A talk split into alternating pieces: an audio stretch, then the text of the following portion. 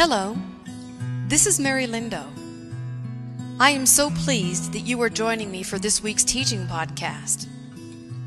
This podcast is prayerfully created each week with the intention of giving you a time of resting in the Lord and for allowing Him to speak into your life through three to five minute messages and prophetic impressions and insights.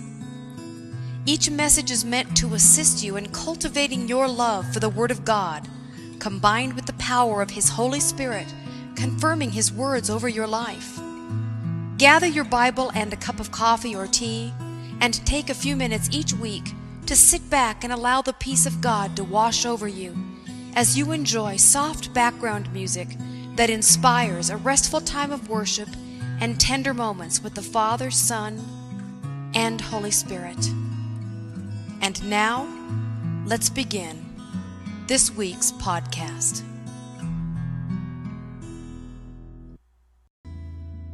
What is this obsession that is beginning to drive people away from religious activities and structural programming? Is it fatigue from fleshly efforts? Is it weariness with well doing? Or is it the beginning of a matter? A.W. Tozer states that self is the blurred veil that hides the face of God from us. It can be removed only in spiritual experience, never by simple instruction. The Lord is allowing man to have the joy and shock of coming to the end of his means, of prodding and producing until he falls into a heap at the feet of the one who has the key to the place of hope and rest. He, the King of tranquility and divine purpose, has the place of sanctuary carved out in a definite place. This place is called the place of worship. John 23 and 24. But the time is coming, and it has in fact come, when what you're called will not matter, and where you go to worship will not matter. It's who you are and the way you live that count before God. Your worship must engage your spirit in the pursuit of truth. That's the kind of people the Father is looking out for. Those who are simply and honestly themselves before Him in their worship. God is sheer being itself, spirit. Those who worship Him must do it out of their very being, their spirits, their true selves, in adoration. The catalyst of apostolic origins began with a place of sanctuary. Those waiting for the move of God or the move of the Spirit of God in an upper room, hiding from the world and its pressures and threats, waiting, worshiping, asking the heart questions of why are we here?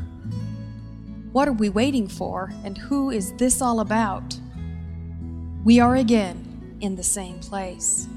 And finally, again, we are simply resting in the knowledge that the Lord has brought us to the end of the past ways and forms of man he is preparing the way of His power with a place of personal introspection and heart searching until we see that we must be truthful in our worship of Him. We must come into agreement with His Spirit and the way He desires to move among those who know Him and among those who do not know Him.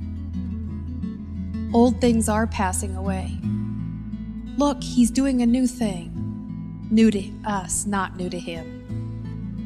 As we become obsessed with the idea of nothing to perform, nothing to take to task, nothing to self generate, but only to marinate and saturate in, we see the promises He has made begin to be realized.